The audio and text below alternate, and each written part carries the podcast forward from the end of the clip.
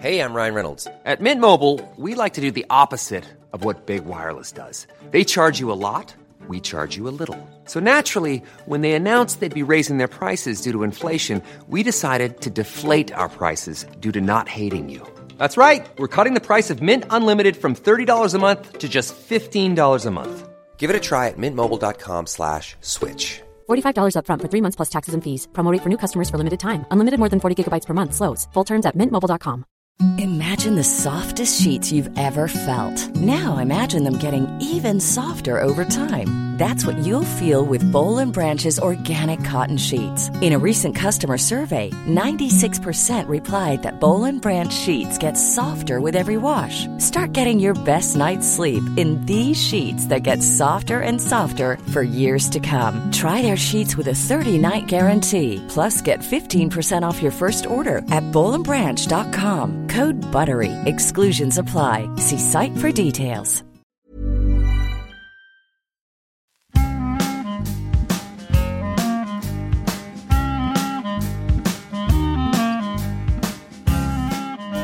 Hello, Yes Chef listeners. How are you? Great. Now, it's a big day, a very special day in the Smith household. Basically, we're going to go and meet one of my favourite chefs and talk all about pies. Tell me who it is. Yes, today we've got the awesome Callum Franklin, and can I just tell you that Jordan is almost dribbling in anticipation. I can't wait to get in there. Let's hope we get a little treat at the end, but who knows? Enjoy the pod. Bon app. We're here on a Monday morning. um, Holborn Dining Rooms, what a beautiful space. We're a bit, we're mass- I've never, I've never even, I've never been in. You've been in before, Well, obviously. you told me you thought they charged a fiver to get in, right? It's ridiculous. I, I didn't realise. you That's had- 50 quid now. Has it gone up? Yeah. When you got this, because the heavy door. Keep the riffraff out. Yeah, that is Jordan as well. Well, I was like, I I should have ironed my shirt, bloody hell. I walked in, you know, very posh. Next to, I said I should have parked my 1.1 Saxo next to all the Bentleys outside. That's what I should have, it would have looked nice. If it had turned up, Cinquecento. I know, like Only Fools and Horses. So yeah, we're in the Holborn Dining Rooms. We're in the Roosevelt House. Beautiful, Callum. Thank you. Um, and yes, this weekend I watched The Gastronomy of Pies. Cool. Enjoy it. Do you know, I, I, I was annoyed that it wasn't longer. I wanted it to be, That's a good sign, isn't but it? But I was like, I literally thought, because when it was like, because that the table guy did it, didn't he? Yeah. Yeah, Yeah. And, they're, and they're brilliant. Anyway, Yeah, I've, they're very I've good. met him before on the quality, and I thought this is going to be good. If they've done it and you're doing it, it's going to be really good. It was brilliant. It was Uh, re- yeah. really music was cracking on it. Really well done. I wanted it to be at least forty-five minutes. You got the popcorn out, didn't you? I was thinking, I'm gonna take a- take a, take a night off work, go and do that. How was that to you doing that? Because you know, Yeah, I mean, it's interesting sort of process. It was the first time I've done something like that. And it's like, uh, just seeing how much sort of committal they put into it was incredible. Like massive sort of like rig setups and, and like a full on team for filming. And then, uh, yeah, I just turned up and sort of tried to pretend that the cameras weren't there, which is impossible. Yeah. Um, that, that scene when you walk into the um, or is it museums and it's like kind of the beautiful music, and you're looking around. I was like, he's acting now. I was like, this is like you know like proper start of a scene from like every, you know. I look Eddie like Redmayne, Paddington yeah. Bear though. I've got a rucksack on, isn't Rucksack and a nice thing. Was that all just one take? it? Yeah, God no, no, it's about seven hundred. But it was nice to watch it back, and it was kind of you felt good, proud, and stuff. Yeah, absolutely, and also for the team, like the, you know, most of the kitchen team were in that film, so for them to have that as a sort of memento is, is amazing as well. But it gave us a chance to really like properly communicate what we do here, which is difficult in London, like trying to make yourself sort of heard over the noise of PR and stuff like that to, to be able to really sort of say, this is us, this is what we do was a cool opportunity. Do you think it, worked basically because? Yeah, well, Instagram stuff like you're massive now, and because because like I, I constantly show my girlfriend your pies, right? Thank you. And she's getting, no, but It's it's a got to the late- point now where she wasn't a pie person. She's like, this is ridiculous now because it's art, isn't Yeah. it? You know what I mean? So I, w- when I see in the film, and you, it's the drawing. It's you because I thought you maybe done architecture or something when you were a kid. Oh, like maybe architecture in. No, I built sandcastles and That was the- that was the That's last time. it, Yeah. No, no, and I never, I, I, I wasn't like hugely into art or drawing or anything like that when I was younger. It's that's something that sort of I've enjoyed later in life, um, and it all just ties in with the whole sort of pie thing. Um, and it was really like, I honestly, something I say a lot to the younger chefs now about when they say to me, Oh, chef, I can't do that. I can't do those drawings and stuff. I genuinely couldn't before. It was just like, it's a commitment thing and sort of taking your time to do it. And, uh, and it taught me a lot about sort of what your limitations are, you know, and just because you've been told that you can't do something.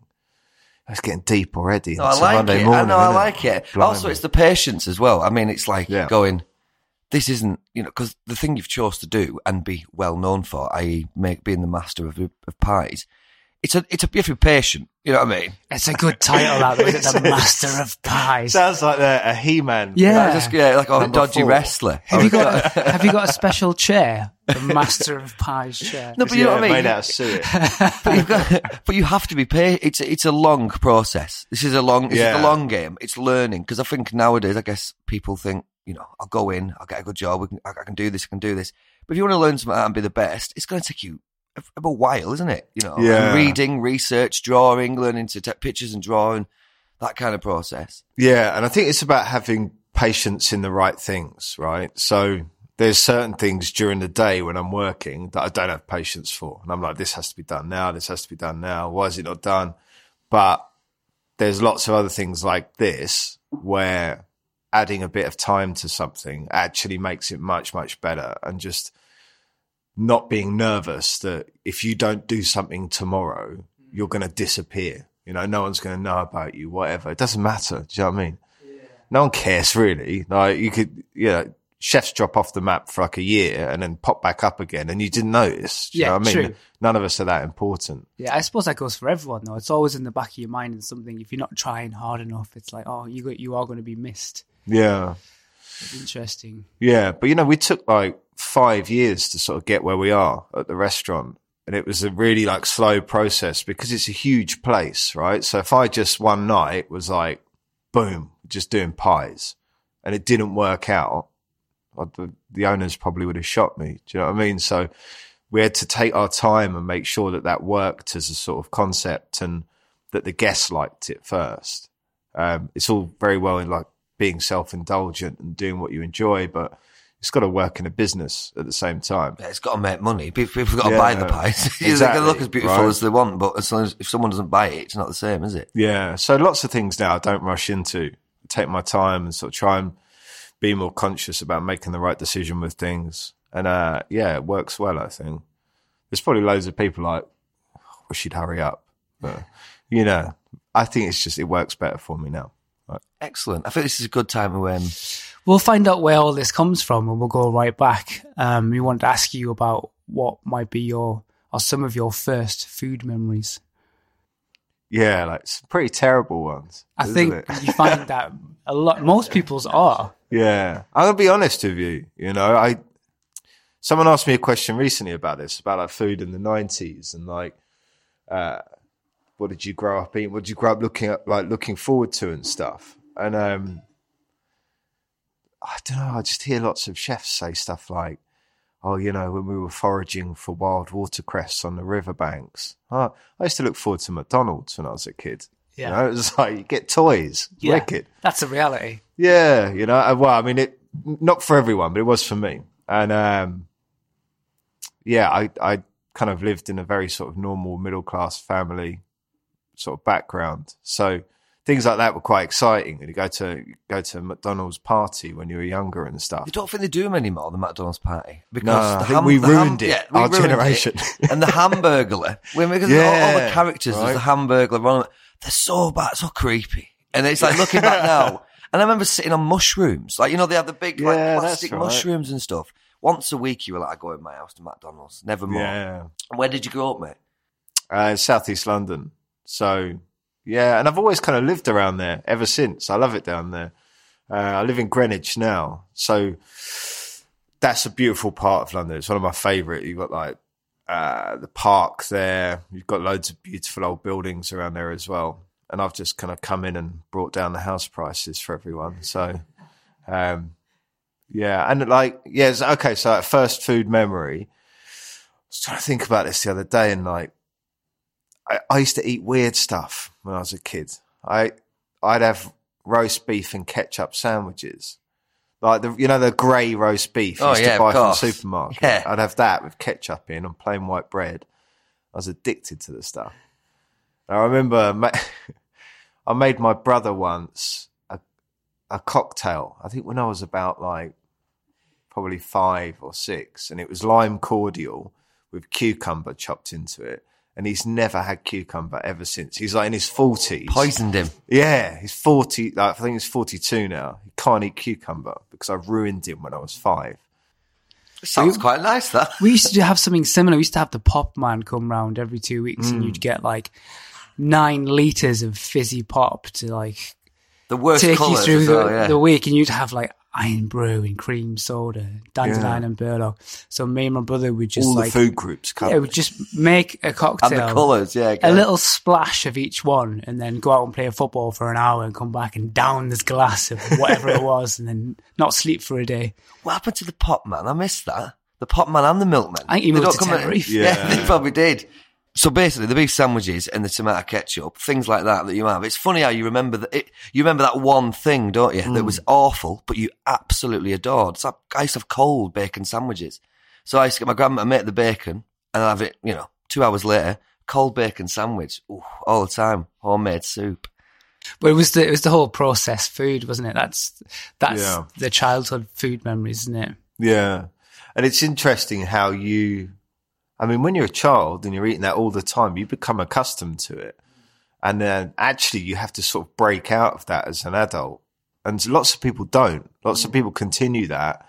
And they're, you know, you see, I, I saw a guy on TV the other day and he was like, I, probably in his, yeah, like late thirties, I don't eat vegetables. I've never eaten vegetables. I just can't. They're disgusting. Like, that is a bit mad, right? But it's it's that thing of like he's probably allowed to do that as a child. And no it's one told mad. him no. Yeah, and then ever since he's just been like, yeah. He's missing out, man. He is. There's some good vegetables There's out some there. very isn't good there? vegetables Some out there. crackers. They're a lot nicer than the. Uh, but you know that the people that say I don't eat vegetables Yeah. don't eat good meat either. Yeah, Do you know what I mean? yeah. So, Oh, they, yeah. so they'll have crap all the time, like Yeah. all the time. They look like sloths. Do you know what I mean? Grey roast beef. Grey Yeah, roast beef. ketchup. I might go and get some from Asda. Try before you buy. I'm going on the grey. Um, who was the cook in your house going That on? was my mum. Yeah. So my dad worked abroad quite a lot. So uh, it was generally my mum that raised the three of us. It was I have two brothers, and um, bless her, Mother's Day yesterday. I did send her a message and say, like, I, don't, I genuinely don't know how you did it. Like we were an absolute nightmare when we were younger. Still are now, probably. Um, but she, yeah, she used to cook at home for us, and uh, she worked for the NHS. She was a nurse, and um, yeah, she put like you know cooked food on the table every night. It was good. It was like simple food. She would cook things like she would do pies. She'd do like shepherd's pie and stuff because it's just easier. It's like put it all in a tray. Do you know what I mean? And but she was good. And uh, nowadays she's like, why don't you give me? You never shout me out. You never shout me out with food and stuff. So I'm doing it now, mum. There you. It's a late Mother's Day present. But uh, yeah, no, she was really good. She was good. So what what was your kind of relationship like with foods? Because uh, yeah, I mean, I suppose everyone of our generation gets kind of sucked into that whole processed food thing because it's mainly convenience, isn't it? But then, did you shy away from from vegetables and stuff at the time? Was it you know you liked your rare roast beef with your ketchup? Was there any other weird stuff? Was it like you just you were open to any any I sort was, of to food? be honest with you, I was fairly open. Actually, like if, if there was anything I didn't eat, it was actually probably because of my older brother. He was a bit weird with food. And he doesn't know, even like cucumber. Yeah, I know, but there was other stuff as well. He'd be like, I don't know, things like if you had chicken thighs, right? He he didn't want to eat chicken thighs because it would be a little bit pink on the bone. He'd only eat chicken breast. He was posh. Um, but I think you know when you like when you're like three brothers, your older brother is the one you look up to all the time. He runs the show. Yeah. So you're influenced by him. And uh, to an extent, a little bit probably was with food. Um, until I, I, there was one, I remember one day I had mushrooms at school. I hadn't eaten mushrooms until I was about probably like 12 or something. Because my brother told me they were minging. Do you know what I mean? It was like, Stays fungus. Like, why would you eat that? You believe them. though, Yeah, right. So I was at school one day and we were having school lunch and the guy next to me just had this massive plate of mushrooms. And I was like, you're a freak. and he was like, mushrooms are the greatest thing on the planet. And I was like, they must be pretty good. Do you know what I mean? Because This, this guy's eating a whole plate of them. So I tried one and was like, well, actually, they're pretty good. And that was it. Love affair. Well, you and Mushroom Man. You and Mushroom Man, best mates. And that was it. And then we and then we moved to Tenerife. Yeah. Quality. It's funny that because I've I've I'm the oldest. Is it was it you the youngest? I was the middle. middle. So I'm Yeah. the oldest brother. and I've got five brothers. Wow. And um, yeah, you kind of do. I, I feel a bit guilty now because you actually do say things because you know it's going to affect them. Because you think this is going to be funny to me. What's your take on mushrooms? I love mushrooms, but I, I had my little brother. He was massive sauce, tomato sauce and everything, and we used to call him a sauce monster. So we give him a complex, but like really bad complex. I was like, "Listen, mate, you know how much, you know what's in that." Hammering him, hammering him all the time, and he had a big head, so we used to call him the Heed.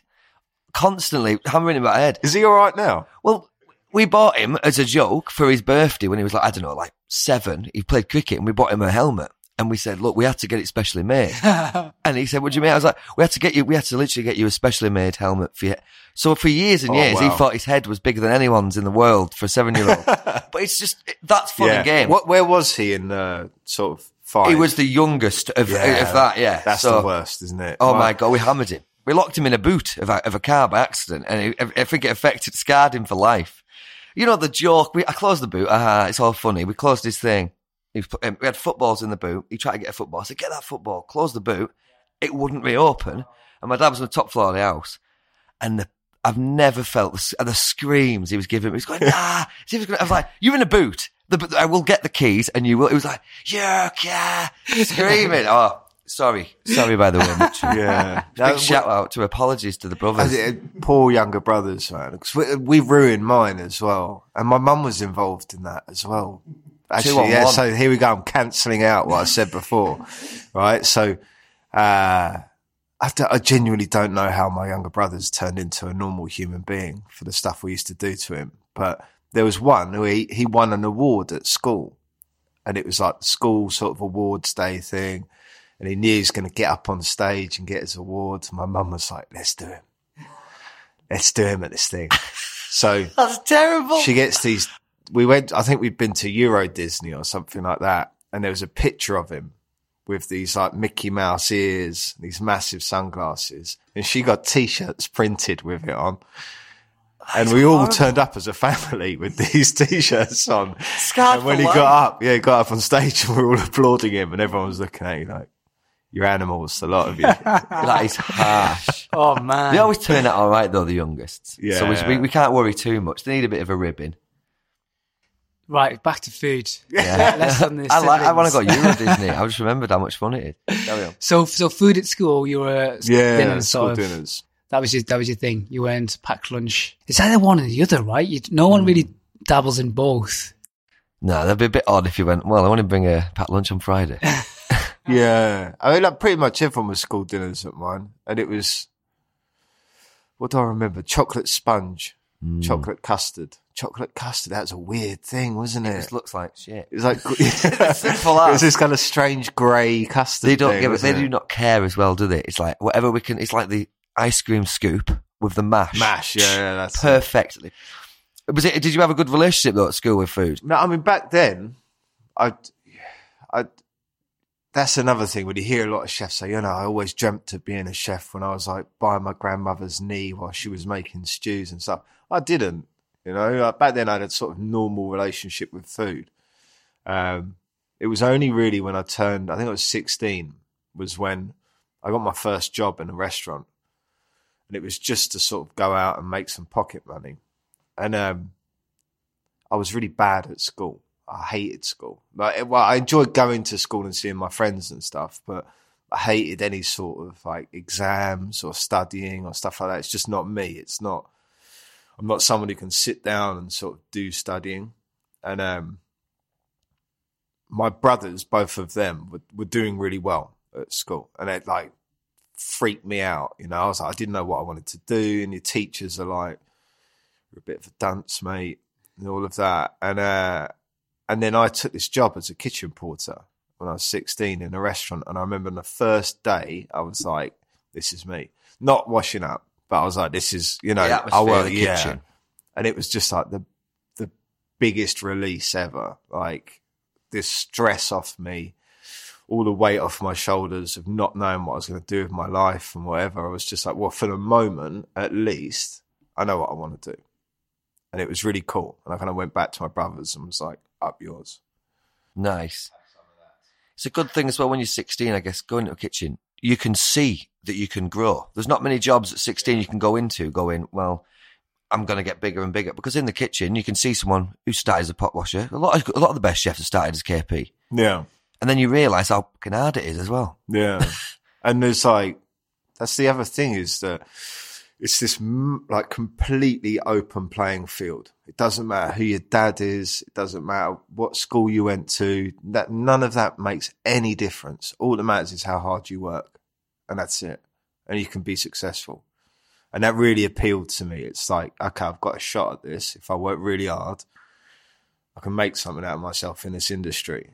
You know, and I've I've always loved that about this job. And anyone that comes into it with a different attitude of like, well, they find out quickly, they leave quickly. Do you know what I mean? It's really just about applying yourself as hard as you can. Did you work really hard when you were 16? To, how fast did you move up? I mean, yeah, I mean, when you're 16, it's, you go through that initial sort of phase of like, all of a sudden, your mates are going out on a Friday night, Saturday night, and you're like, oh, you're up to your elbows in dishes and whatever, and it's a bit weird, and you have to get your head around that.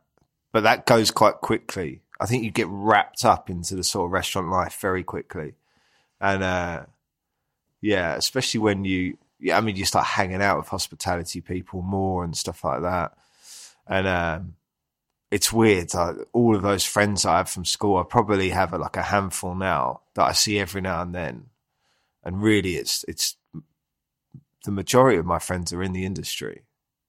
Like, I think it's just because you have the same Tuesday nights off work and stuff, mm. right? Yeah. So when when did food really start to take form when you're working in restaurants? Yeah, from quite early on, I think. I mean, that's that's one of the sort of joys of a restaurant. Like when you go into it for the first time and see the environment, it's that thing of like, especially back then when it was quite like big aggressive kitchens. You're like, you know, you got you're you were a, a youngster, sort of scrote at sixteen, and you're surrounded by quite big aggressive guys screaming and shouting all the time, and then at the same time they're like, you know, plating these very pretty little dishes, and I was like, wow, that's quite cool, you know. And it's like they're allowed to have a bit of creativity and and put their sort of personality into the food, and then they go out afterwards and and do like Terrible things. you said that, not me. yeah, I, said, I was Yeah. helping you out, Callum. Act like pirates. do you Yeah, know what I mean? but it is, isn't it? It's it's the kind of brigade, you know, the kind of team that are all going out together afterwards. That was a joy when I remember I, I was a chef and I'm going into the first job when I was 15, 16. It was just the fact that I was allowed to go out with older, just get drunk with men. Do you know what I mean? And they would take me to pubs and they'd be like, by the way, he's with us. Yeah. Yeah, I mean, this is all right in Cumbria back in 19, well, 99 or whatever. Just a nice way. I was like, I'm going out. I'm Yeah. drinking. I'm going out to a club. And I'm 16 with a 60 year old bloke who works in pastry. Do you know what I mean? It's like, One night day. yeah, it was, pastry. Yeah, it's, but it's literally that kind of stuff. The pirates. That whole journey from from from when you've you've gone into this first kitchen, hmm.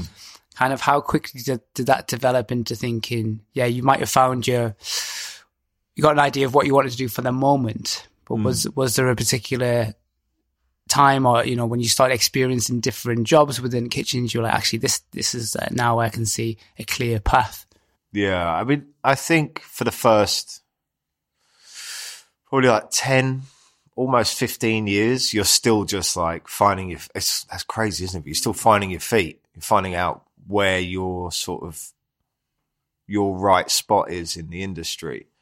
Um, maybe not, it might not be like that for everyone, but it was for me. I was still like, you know, I've got to learn still and I've got to work hard and sort of get all the attributes of just running a business first, and then I can do my my thing. Do you know what I mean? And um, a lot of that comes from um, the sort of insecurity of like, is this the right thing for me? Are people going to enjoy it? Um, looking at what other people are doing that are successful and sort of wondering whether or not you should do what they're doing. And um, and it wasn't. I mean, it wasn't that long ago that I, I made my decision where I was like, actually, you know what? I'm just going to go for it. This is what I enjoy. People seem to enjoy it as well. I'm going to start gunning down this road, and uh, it's life changing when you make that decision. When you have that confidence in yourself to do it. Um, especially that thing of just like not worrying about what other people are doing and how successful they are. It's like doesn't matter. A lot of people say that, don't they? That that's the that's the thing that needs to needs to happen inside you. That you stop caring about other people. Mm. You just follow your kind of gut. Yeah, absolutely right. And um, as I mean, genuinely, if you are just doing what makes you happy, it doesn't matter if it's if it's not that successful. Do you know what I mean? You can you can scale it down a little bit, but you're still going to go in every morning and be happy with what you're doing. And really, that's all that matters. If you're trying to imitate something or trying to find success by looking at what other people do, you'll never quite have that and achieve that. So, yeah, make pies. I think it's fantastic. But when we're on, now you've said pie, I can go in, right? I can get geeky now. So, because I'm, I'm I've been obsessed with looking at your pies for a long time now because I just think they're wonderful and beautiful and piece of art. You know what I mean? Do you did you just find a mold in an old pie mold and you were upstairs or something in a loft? Is that true?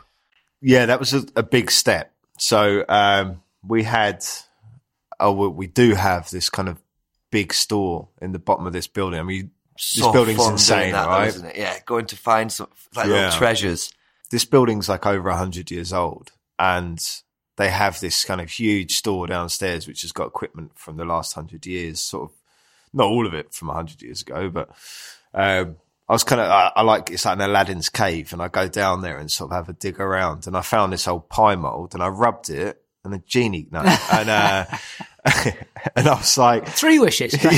you can't have infinite money. pies. Get your hairline back now.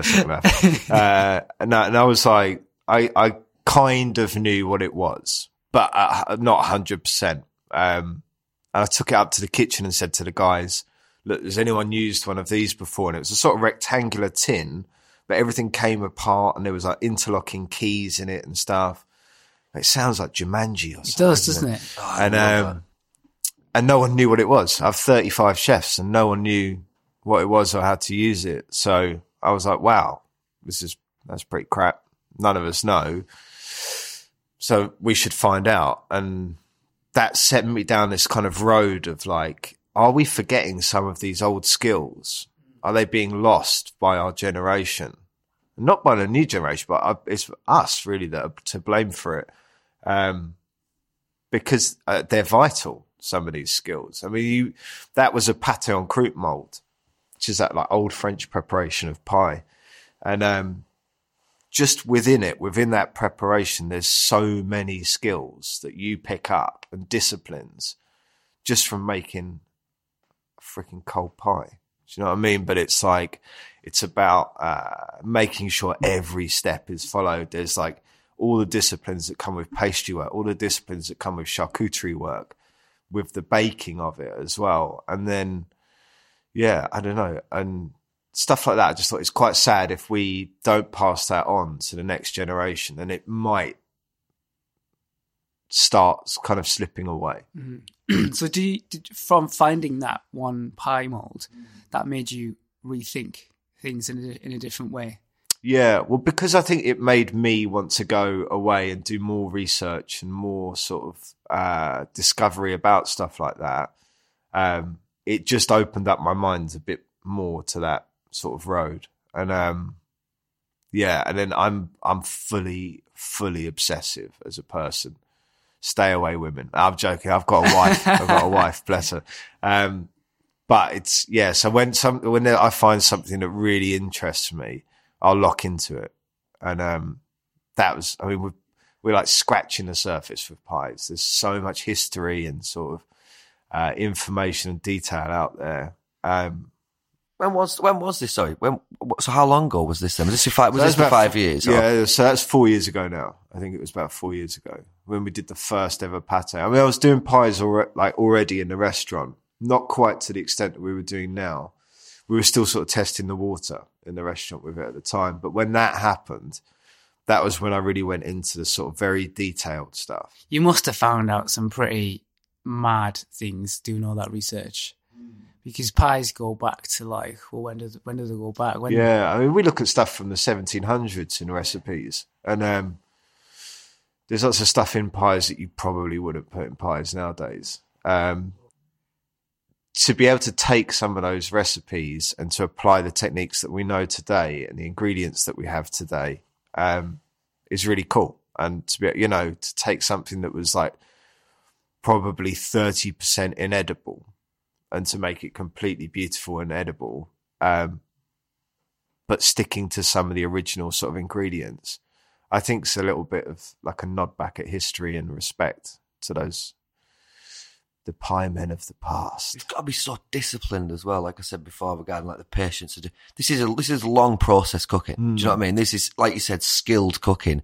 And I think once you get that, the satisfaction you must get back. Yeah, compared big, to yeah. doing because you've worked in you know many different restaurants. Mm. Now you've got your own. It's like it must be such a brilliant feeling. Yeah, when that it comes off, yeah, like- I mean, obviously it must be foul when it doesn't come off. Yeah. when the pie comes out, it was not that good. Yeah, it, it's sometimes it's a bit heartbreaking, but we all know it's a learning process. So if something goes wrong, at least I've, I will learn something from it, and I'll know that next time that I do it, that's that's what I'll avoid or whatever. But if it's like yeah, sometimes it's a three day process to make something, and when it goes wrong, then yeah. I What's wanna go what sit is in the type of dark room. things that can go wrong from it?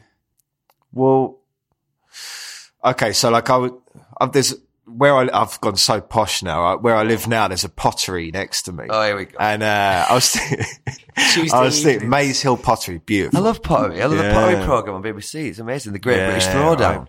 That guy just starts crying when he sees a plate. You you know the big guy? I saw him in Margate. I couldn't believe it. I Did was, you show him a plate and see if he cried? he saw someone made like this beautiful, beautiful, beautiful plate, and he just looked at it and he just burst into tears. I was like, Jesus wept. I was like, you know, I I love pies, yeah, and, and I'm sure you love pies, but not. I mean, if you cry, Callum, if have you ever? How many times have you cried at a pâté en croûte? I'm dead inside. I don't cry.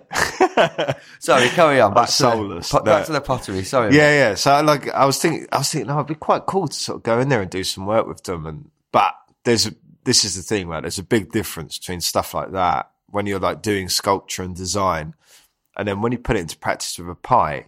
The big problem is, is it's largely fat based, right? The pastry.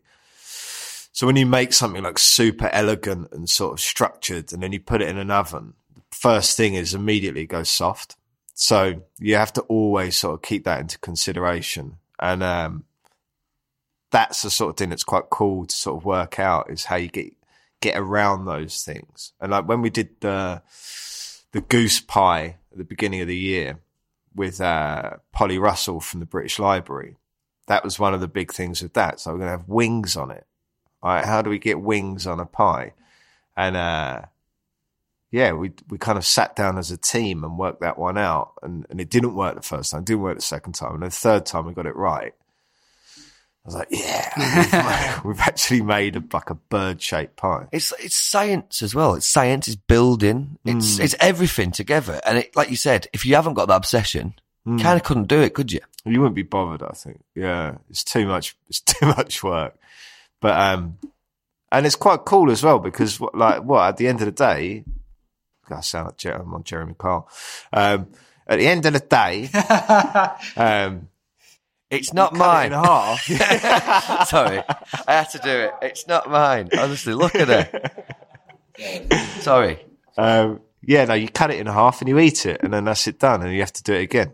I quite like that. I like that it's this sort of um, not throwaway, but you just constantly have an opportunity to do it better.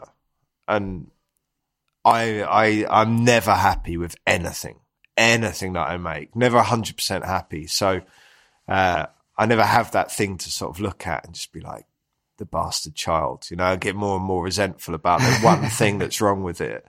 Um, cause it's been eaten and we have an opportunity to just go again and try and get better. Has there never been a pie where you make it and you, and you look at it and you're like, oh, that is absolutely superb. Like the, cr- like the crying potter. And you're like, don't cut it. just, just leave it. You know, three days later, it's still there. It's like a wedding cake, and all them big now all the all the big crazy cakes you get. Yeah. I would just be like, I paid two grand for that. No one's touching that cake. Do you know? I, I don't know. I, Yeah. look at it. I'm going to spray paint it. You know, I'm going to spray it a little hairspray so no one touches it, or whatever.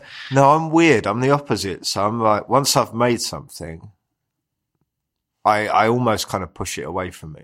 I'm like, I, I, well, I don't know what it is. It's weird. I've got a really strange sort of Is it like an with that. emotional detachment? Yeah, I may be right. I'm like, done it.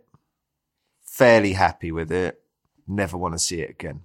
Do you like do you that. eat them all? I mean, do you, do you love eating them, or have you Yeah, got so have you got so much into pies? It's more the the obsession with making them uh, more than tasting them. If that makes sense. Yeah, yeah, I think so. I think it's a mix. It's a good mix, a healthy balance. That's why I'm not too fat, like fairly fat at the moment. But um, that's, I mean, it's like it literally is 50-50 with me with how it, you know, how the the design comes out, but also like what's inside it and that it's tasty, right? And that's really important too. And like nailing the cooking of if we're doing like a cold pie and it's got say like it's got game birds in there and stuff that they all come out pink and beautiful and yeah stuff like that it's just as complex as doing the the sort of pastry side of things So you're saying that, I mean, it is really, really com- complex. So how, how far through that journey did you get where you really felt you were confident with it?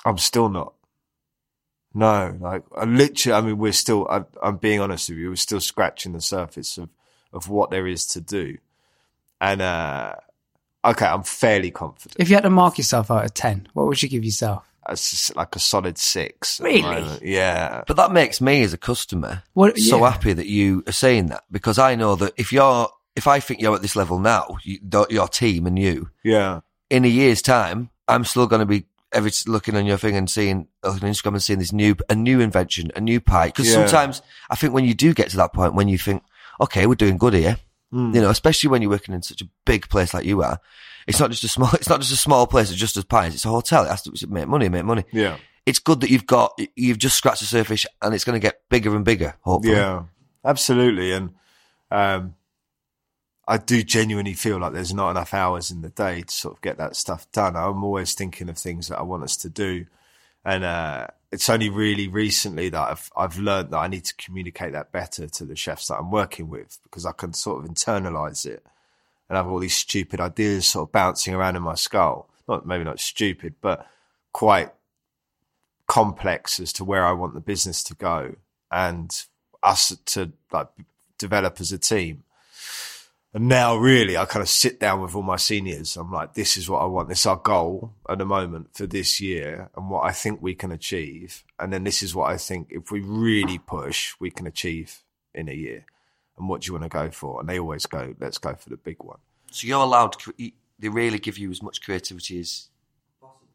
Yeah, I mean, I've been very lucky here at the Rosewood, right? That I think uh, it was a, there was an understanding on both sides that I built the business up to a point where uh, the restaurant's always busy, right? It's always pumping. Um, so the owners are very happy here, and alongside that, they they kind of let me do what I want as long as the business is good, and um, convincing someone who own, you know, this huge five star property in London that I'm going to build a pie room Yes. on the side, I'll get to the pie room next. right? And and I'm going to have pie hole written on the window. Get in. They must Yeah. love you. Did you have a beer in the hand when you were presenting that? It does sound like a Geordie thing to do, doesn't it? It's like, you- right, I'm going to buy, put a pie hole on the side of your building right now. Yeah, yeah. It's like someone who's turned up for late for like a an emergency finance meeting. How we're going to save money to keep the business going. You're like, what about we build a pie room? Yeah, no, but it was they were really receptive to it, and um, especially when I kind of explained it's not just a kitchen, you know, it's, it's going to be part of sort of, uh, showing that period of history of pie rooms, Victorian London. And, uh, that I was, I, I actually kind of said to them, look, with the design of it, please, if you just let me run with it, I'll, I'll really sort of pay you back. Um, and we did. We put a lot of time and effort into getting that room right. And, um, I remember saying to one guy, I was like giving him this dramatic speech and was like, I'll sleep, you know, I'll, I'll be working through the night if I have to to get it right and whatever. And, uh, and he was like, yeah, I know you will. I know you will. And he was, and it was right. You know, I was kind of, there was a lot of late nights sort of doing drawings and still got all those original drawings of the room. Um, but it was something that I wanted to reflect like my passion for that style of food. And, and the, the design of the room was, was really to reflect the work that goes on in it. So it was all about attention to detail and refinement. And you know, if you go in there now, there's jazz music playing in the morning. The chefs are kind of working in a very controlled way, very busy but controlled. And um, if I put them in a sort of tatty kitchen with flour everywhere, that wouldn't reflect in the work. It always your work's in, uh, you know affected by your environment. Um, so yeah, there was a lot of love put into those original sort of design stages. I bet you couldn't wait for once that got finished and you were like, Yeah, but do you know what I? I mean, this is what we were talking about earlier about time and about um, having patience because I probably delayed the opening by about six months by continually just being like, yeah, this isn't quite right. Take it back. You know, we, the doors, the actual doors that go out onto the, the main road where you can see in. I always wanted like a glass frontage, right? Completely glass, but with, uh, just like a shelf kind of halfway up. So when we open these little windows, hatch windows, still the entire wall is glass and you can see straight in. And, and I was told by so many people, like, it's not possible. You, you, we won't be able to manufacture doors like that in brass. And, and they went back three times, I think, to the, the manufacturer that we went with in the end. But finally they got it right. And I, you know, don't regret pushing back dates like that. You'll have to look at them. If it was the wrong door, I know from what, from having a conversation with you for half an hour, I know that you'd be pissed off for about five years looking at them doors when you're working in there. Exactly. I'd never turn around in that room. You're saying regarding like, so you got a team of 35 here and, um, it's Knox, isn't it? Yeah. And I follow her as well. She's wonderful. I like Yeah, just she's like brilliant. really good. And like to find staff is rock hard anyway in your industry. To find staff that will do this kind of work Mm. and like, is it difficult to find someone who has, who shares that passion with you? I think, uh, it, I mean, it took me a while to find the, or to pick out the right person for that role because I, I needed to make sure the right things were in place. So it was like the passion for that style of cooking, but also the sort of discipline that was needed as well to run that kitchen. Um, and, you know, I was working with Knox anyway, kind of on the project. And then I, I just realized after time that she was the right person. But we, I mean, I have like every day I have people applying to come and work in that room. And have you ever got a CV from Jordan? Or maybe I'm going to be in there. I'll just, I'll, I'll just clean the pastry cutters, mate. I'm just, I'm just turning up. But you know what's? I mean, look, one of the another one of the reasons why we built that room was exactly this. It was like the sort of staffing crisis in the UK, and um, we looked at different things over time about that. With so I, I looked analytically at it first in, in our sort of second year at why you know who are we losing as chefs in the shortest period of time? What stage are they at in their career? And we sort of broke it down mathematically and. Um, it was like CDPs. They were the worst, right? We were always losing CDPs in the shortest period of time. And, uh, and I was like, well, let's just stop hiring them. That's it. it's the fastest way to kind of solve this problem. Let's just hire commis chefs from now on. And, uh, what that sort of afforded us was, um, to offer people a clear route of progression with no one coming in above them right? So they always see a sort of, if they work hard and they apply themselves, there's always the opportunity to be promoted. Like you at 16. Yeah, right. And uh, so that was a good step for us when we did that. I had a strong senior team. I had like Mark Knox and the guys um, that have all been there since the opening. I was seven senior chefs, so they that could support that system. And uh, and then with the pie room, it was what do we offer chefs here? Like, and for just- me, yeah, the only reason I would leave a place was because I felt that I wasn't learning any more at the speed that I wanted to.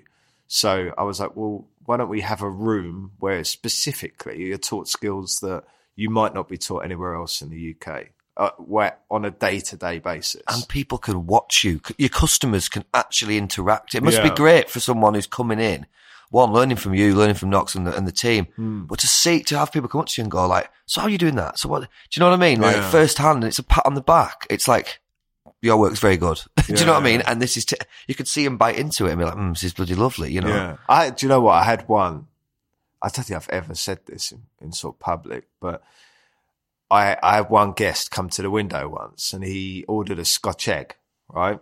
So we, we serve all the healthy snacks in the pie room Scotch eggs, sausage rolls, pies, mashed potato, Five a gravy. day. You're five a day, yeah. All the vegetable groups covered. And, uh, this guy came to the counter and was like, I'll have a Scotch egg, please. And we have a sandwich board there with the prices on. There's a menu in front of you on the, de- on the sort of little, uh, shelf when you go up to the window. And, uh, he was like four pounds fifty for a Scotch egg. That is like abs. I'm going to say exactly what he said, but he was like, "That is absolutely ridiculous," and really started kicking off. Like Jeremy Kyle again. Yeah. At the end of the day, that's the most expensive Scotch egg I've ever seen. And I was like, it's, it's fine. Like, you know, I, we can refund you straight away. I'm really sorry that it's too expensive. But we, we won like best Scotch egg in the country in, in the competition. It's really good meat. It's really good egg. Um, but if, you know, if you want to swap it, it's fine. And he was like, no, I'm not cheap. I'm going to have this Scotch egg. And I was like, okay, all right, fine. And he's like, God, it's expensive though, isn't it? And at this point, I was like starting to get, I was starting to get really upset, you know, really angry, but I was trying to keep calm. And, uh, and he sort of like punched his egg in the air as he walked off. Like, God damn this egg. And, uh, and I just kind of stood in the corner and was like, take a breath, Callum. And then I heard him come back, right? Came back to the window. This Scotch egg. And I was like, yeah, mate, what? And he goes, that's the best Scotch egg I've ever had. And I was like, have another one. I can just picture Michael Caine with a Scotch Yeah. egg. just like, ah. I tell you what though, yeah, it, it must be nice though. That must have been like, yes. It was funny at the time because it, it was a roller coaster of emotions in a few minutes. Do you know what I mean? And uh, so you have that really interesting re- interaction with people all the time. One thing that's really cool is when people walk past and they see the room and they're like, "Oh, do you know what? At home, I've got this thing, and it would look amazing in there." And it happens all the time. like what? So like people give me like copper pie molds, stuff like that that just don't fit in their house that they've inherited from someone. And they're like, I'd love it to be in your room because it would just look beautiful in there. That's really nice. That is yeah, really it's really nice, cool. yeah. It's really cool. And then I sell them for loads of money on eBay. Yeah. No, and, uh, Order. Order. You know it. yeah. Well, we've got one guy who's bought us two things. He's a, he's a painter now, but he was a chef when he was younger. He's like in his sixties and he's bought me a lobster pie mold and a, and a fish one recently. And we brought him in for lunch with his son and sort of cooked him a load of pies. And it was really nice. But one woman brought me, um, it was her dad had a butcher shop in Brighton and I, he, he like passed away like 30 years ago or something like that. And she brought me his original book a butcher's encyclopedia and the, the last original butcher's bags, the paper bags from his shop. And we've got them in the pie room. And it's like stuff like that's really cool. Do you know what I mean? Really, really It's a little nod to tradition as well. Yeah. Like, oh, the, yeah. Have you got like a favourite thing in there? Anything that's kind of I can't say a that. bit No. special? Because I'll just break people's hearts now. Well, they're probably not going to be listening. are they? Let me hope so, Callum. Christ. Bloody hell. I'm kidding. Bloody I'm hell. kidding. I'm kidding. Oh, come on. I'm joking. Oh, I'm joking. Oh, we've actually got them all here. Come on, guys. Yeah. we got me nana. At the end of the day, um, yeah, I, I, okay, so I mean, we've got stuff from all over Europe. Wherever we go and cook around Europe, I'm always looking for little things in antique shops and stuff like that. And uh, we've got one thing, and it's actually this little tomato mold, and it's tiny, but it's so detailed. It's in copper, and um, that sort of meant a lot to me. I had it right at the beginning. It cost me a fortune. I got it from a market in France, and um, it was just about the sort of like mad level of detail that you can put into something for something that you literally would eat in like once it's made in a in a bite. And someone has spent like hours and hours and hours making this beautiful little copper mold to get the pastry right. And I was like, yeah, that's really like a cool sort of sign of what we should do here. And um, that yeah, it's still there in the room. Have you have you made stuff it. for that then? No, it's like I mean, it's probably a couple of hundred years old, so I might give someone like a Victorian illness if I cooked Yeah. it. but- Sentimental. And though, what isn't it? what would you sell that for? The Scotch egg, I know. four fifty. He'd be Yeah. back. Be straight back, wouldn't It's it? all, it's all I've got. So where do you get your ideas from in terms of like you know new recipes and what what what you can put into a pie? So at the moment, we're we're looking back to sort of look forward with recipes. So we're doing a lot of work looking at the the sort of very first recorded recipes of pies, and like kind of what we touched on before. Not everything is really like does it grab you as something you want to eat. There's you know there's not a huge demand for swan in pies anymore and stuff like that. There was I found a badger badger pie recipe the other Oh, day. yeah. Yeah, and uh, Can you imagine it? So Yeah. yeah, but the, Canada they, they have um, what do they have in there? A bit like badger, but it's not. It's Roger. no, it's got a big tail, big tail. I don't know the Beaver. Oh. beaver. Yeah, they have beaver. The Matty Matheson episode when he has beaver, ah, and um, that they say it's really, really tasty. beaver pie. Beaver pie. That sounds terrible, sound- Callum. That's not, right. Um, yeah, I don't have to. I, I wouldn't put that on the menu. Maybe I'd word it differently. Yeah, um, water bear pie, something like That that. sounds good. Water bear pie. Yeah, That sounds like a children's book. Yeah, it's a bit Roald Dahl-esque, isn't it? But there must be, that's the thing, there's so much creativity you can have with that, you know what I mean? It is like Roald Dahl, you know, it's all the old kind of thing, but obviously getting a lot from architecture as well, like I was saying yeah, before. yeah. So That's with the what- design, yeah. so that came from like um, like the sort of looking at chefs who you know, you see them on Netflix and stuff talking about, oh, you know, I grew up in the forests of Bratislava and, uh, you know, I want to connect with them and, and feel part of my surroundings. And I love that stuff. I think it's really cool and romantic. But I grew up in a city and, like, how do I get in touch with the number 47 Pigeons. bus? And, Pigeons, man. yeah, pigeons. Pigeon pie. Yeah, but but I love living in the city. I always have, and I always miss it when I go to the countryside. I miss the smell of like, you know, of buses and of like of busy. I, I went to Bangkok when I was like in my sort of mid twenties, and I and it's bonkers that city, but I love it. I love that sort of uh, tenacity of of a city, and um, that's a big word. I don't know if it's Oh, well, appropriate. So You should have said badger. But I, that's what I do constantly. You Say a massive word in the middle of it, and will go, oh, yeah, he's done well. He's done well. He's northern and he completely yeah. inappropriate, but. I love it. I love it. uh, yeah, so the tenacity of a city, and uh, yeah, and I wanted to find a way to sort of link what we do with that. So find this, like, put that sense of place into the food, and uh, and I was like, well, I like, I love architecture. I love sort of looking around cities and seeing stuff, and uh, I think it was just one day I saw like I, I couldn't even probably tell you exactly what it was, but I saw something and was like, oh, you know what? That would look really cool if I put that into pastry onto a design on a pie. And uh, and ever since then, I've sort of really put a lot of work into that. So going and doing sketches and coming back and then putting that onto a larger scale and then working out how we translate that into design on a pie. So it's practical as well. And uh, largely it's impractical. And chefs all kind of look at me and just think, what is like, what is going on in your skull? Like, how are we gonna, how possibly gonna translate this into something that we can produce 200 of a day? But then we do it. Do you know what I mean? And and we find a way of doing it, and that's like the fun of it. I think. Absolutely. Do you do you have a favorite pie yourself? it's like asking me to choose between my children. You have got an answer. You just don't want to say. Yeah. Uh, Do you know what? Uh, like it's quite simple, but a hot pork pie, absolutely killer, absolute killer. And if I had someone coming from a country where they have no sort of culture of pies, I'd get them to eat a hot pork pie first, and just because it's you know it's like a, it's something that goes back for years in our country as a style of pie, be it the the hot water pastry and the pork filling but to have it hot and like something that I only had probably like six years ago it was the first time I had a hot one. It changed my life. Changed my life. Honestly, I It's sat in the a pub. oh. I was in the West Country and I had one at the bar. I was like, why have I never had a hot one before? All the fat in it, just like you know, Beautiful. oh, Oh, want mate, I, now. I can just see you now, just like smoking a pipe in between. You know what I mean? in this beautiful kind of like just fire been out badger hunting. on his own. Yeah, he's just got his ducks hanging with his Yeah. coat. Do you know, like Shotgun over the shooting. shoulder. Oh, mate, it is beautiful. I remember having them with beans, just pie, just like warm, warm pot pie and beans. Oh, yeah. Christ!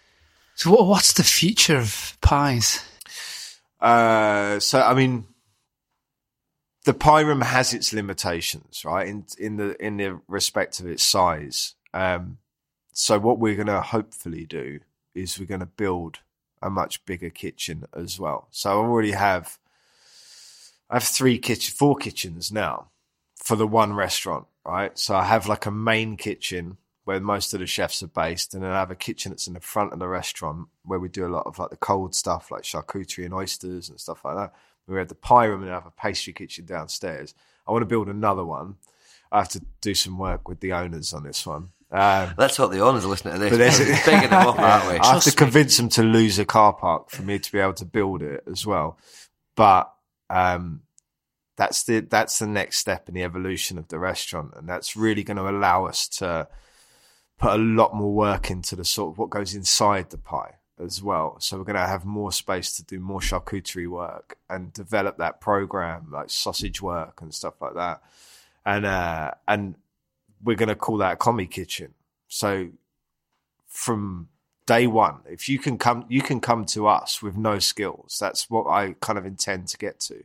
So no skills, day one as a chef, you'll be able to come with us, come into that kitchen and learn how to cook and get paid for it. Right? That is just that, that's going to be amazing. I mean, if you had if you were sixteen, put yourself back there when you're Hmm. sixteen and the first time you walked in. Imagine having somebody or a team that just want you to learn. Yeah. Because like when I, I when I went got a first job in the kitchen, they didn't want you to learn. Hmm. they just wanted to kick you about a bit and have a bit, and then you made sandwiches. Do you know what I mean? Having that thing, really, it's, we're in a really good place. If you can do that, we're in a really good place. Yeah. So that's that's one of those goals that I kind of realized that I had to communicate properly to the other chefs recently. And I was like, I know that if we if we all get it kind of like properly into our hearts, we'll make it happen. Do you know what I mean? We'll, we'll make it happen. And and for me, it's a big step for sort of.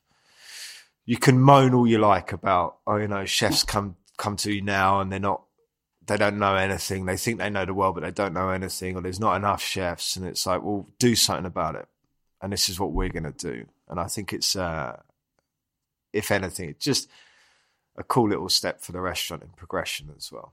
And losing a car park, that's easy.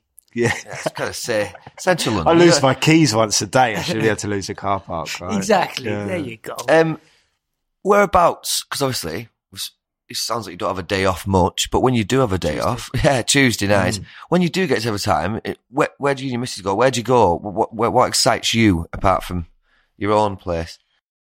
Uh, so, uh, we, what, like a good place? So, So, what's your what's your day off restaurant you go to? Oh, so I don't know. That's one of the cool things about London. So I think there's so many restaurants in the city that if you're like, if you sit down and say, "Where should we go and eat today? What restaurant?" It's you can you sit there You for hours, brain, can't you? right? Yeah. So what we do is we go, okay, what area of London should we go out in today?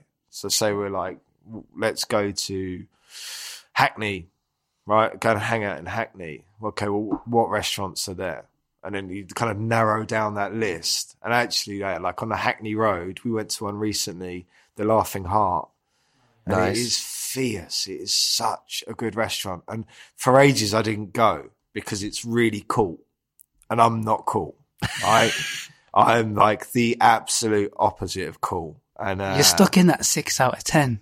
You- Yeah. You're not a six out of ten. No, no, honestly, like I'm, I'm not, and uh, like I dress in a way that if a cool person dressed as I do, they could get away with doing it ironically. But that's actually how I dress, right? So, um, yeah, so I was a bit intimidated about going to a restaurant like that because I know it's cool, and uh, and we just had an amazing time. There's a guy Charlie who owns it. I think he's called Charlie big bear of a guy, He's ex sommelier. Well, he still is sommelier. And he has a wine shop underneath, and it's just hospitality. He's just through the bone, hardcore hospitality. Makes you feel like you're the most important people in the room. I love And that. it was the first time I ever met him, and and I felt like I knew him by the end of the meal, like all my life. Do you know what I mean? And it was oh, just brilliant, brilliant, brilliant. Food is like spectacularly good. It's Tom, who's he's just been on GBM, I think, or he's still on it. He's doing really well on Great British Menu, and the cooking's you know it's it's simple cooking, but at the same time it's like hugely complex because it's simple. Like it's all about the sort of technique and and Tom puts some really interesting flavors and stuff. But they also do this thing. I don't know if it's like widely known because I didn't really know beforehand. But on a Saturday night, at like midnight, they turn it into a Chinese restaurant and they do a Chinese menu, and it's insane, right? And he went and worked. Uh, he was, I think, he was working in Australia.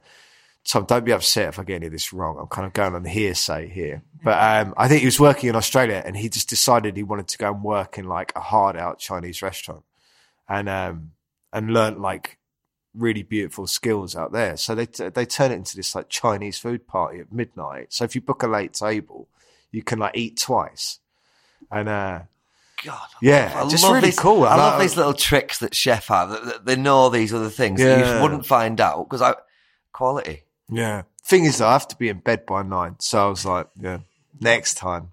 Can I have a bit of takeaway? So what about um, pies in other restaurants? Yeah, I, I, I always, tr- well, I'm not going to always try it, but I do, I do generally try and see what other people are doing as well, just because I want to encourage more people to do it. Right. And, um, uh, that's something that's sort of misunderstood about competition, I think, quite often in our business. Like people get intimidated by it. Uh, we really embrace it, competition. And, you know, if someone asked me, can we come and learn sort of pie making off you, or can we learn how to make pâté en croûte off you?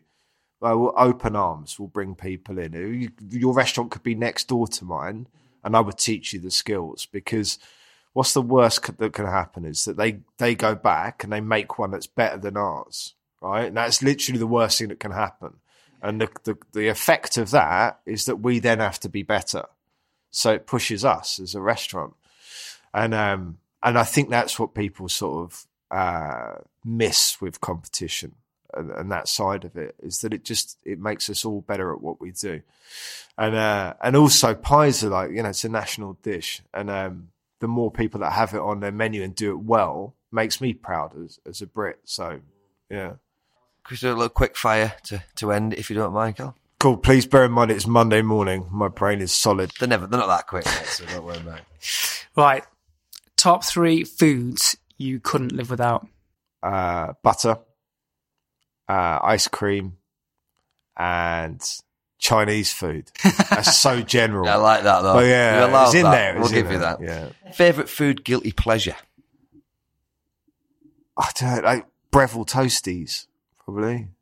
I love a to- cheese toasty sandwich. Oh, mate, Do them all day long. so good. So you- we've probably got a few of these, as every chef does. But biggest kitchen disaster. Okay. Here we go. Here we one. go. Your face lit up. Okay. So, uh, God, this the is, Scotch egg dude, come back, right? yeah. So, We've got him Uh, downstairs in the cellar.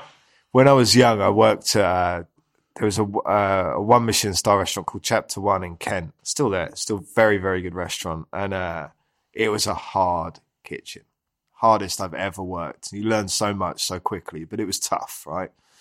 And um, I was sort of the the the chimpanzee of the kitchen on the veg section. You know, like the youngest in there, uh, the least ex- experienced, and um, it was a hard veg section. But it was one of those kids. I'm quite resilient character, and um, you know, when everyone sort of thinks you, you're not going to make it, I'm always like, well, you wait and see. And uh, so I was always like kind of up for it there. And um, I think it was a Saturday night on the veg section, and we had above your stove that you had, you had a ticket rail that was held up with string, right, attached to the sort of central range. And um, below it, it was so that you could see the tickets whilst you were cooking. It was quite clever. And uh, below it, you had all of your little like garnishes on the stove and whatever. And we had these fondants on uh, that we we kept in a sort of um,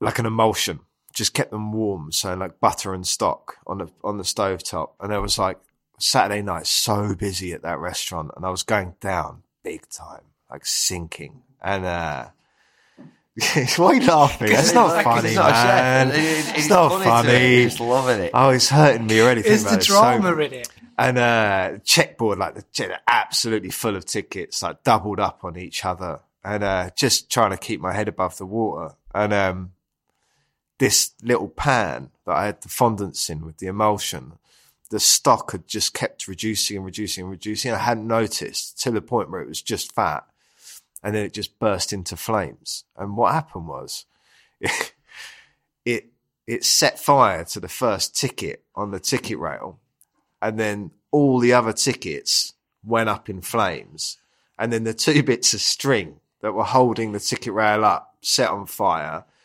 The whole thing fell down into all of the garnishes that I needed probably for the next 10 tables. Oh no! I remember the sous chef just stuck his head around the corner and was like, Oh, mate, you are. And he went, I love and that. that was it. No, And it was like the hardest service of my life. I was going with no tickets, having to start again from scratch. But you know, you learn from stuff like that. And um, yeah, I I could just imagine the panic. yeah, and it's it it's uh, yeah, it's generally about when when you think about when things go wrong. It's like things go wrong every day, but it's the pressure you're under at the time, right? And there, the that pressure was immense at that place. But uh, great kitchen though, great kitchen. Um, I feel after the questions are very good after that story. Isn't it? Um, it? Go on. Actually, it might work for you more this because you have a yeah a love for the novelty stuff as well. What's your three bits of kit you couldn't live without? Uh, ruler, probably. God, that's We've not had a sad, chef say it? that ruler. My- Yeah, best you use rulers every day, man.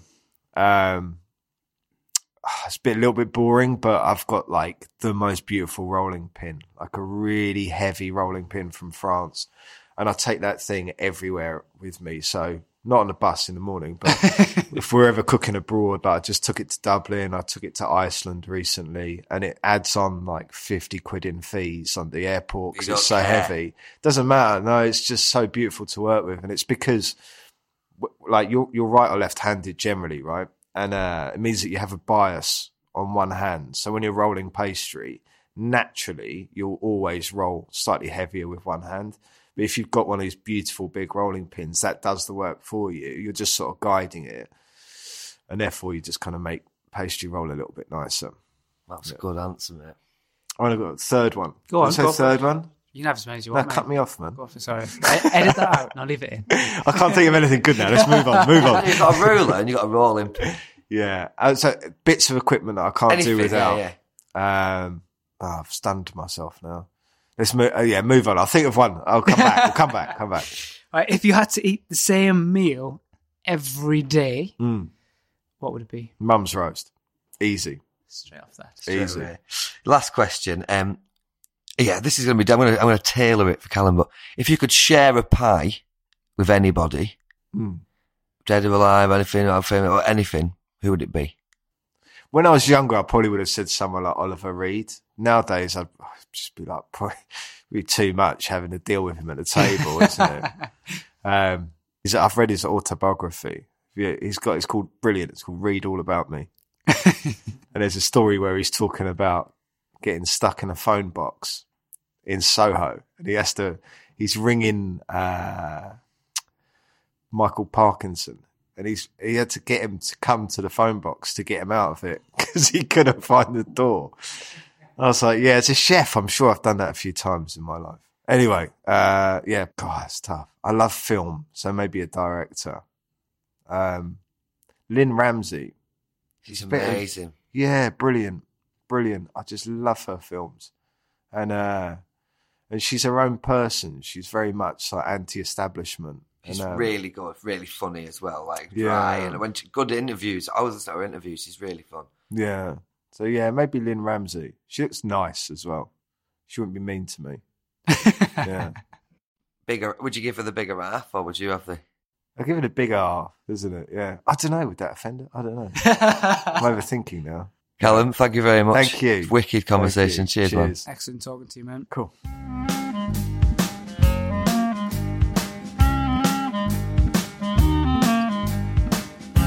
Thanks so much for listening, listeners. That was a, a very pie special.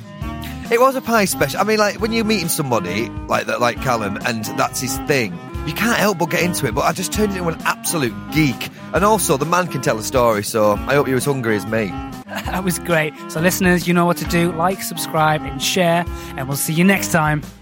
See you soon.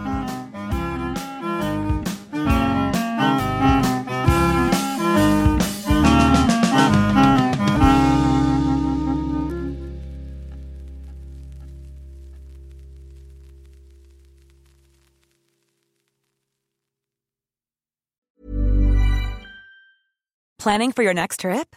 Elevate your travel style with Quince. Quince has all the jet setting essentials you'll want for your next getaway, like European linen, premium luggage options, buttery soft Italian leather bags, and so much more. And is all priced at 50 to 80% less than similar brands. Plus, Quince only works with factories that use safe and ethical manufacturing practices. Pack your bags with high-quality essentials you'll be wearing for vacations to come with Quince. Go to quince.com slash pack for free shipping and 365-day returns. Imagine the softest sheets you've ever felt. Now imagine them getting even softer over time. That's what you'll feel with Boll and Branch's organic cotton sheets. In a recent customer survey, 96% replied that Boll and Branch sheets get softer with every wash. Start getting your best night's sleep in these sheets that get softer and softer for years to come. Try their sheets with a 30-night guarantee. Plus, get 15% off your first order at bollandbranch.com. Code BUTTERY. Exclusions apply. See site for details.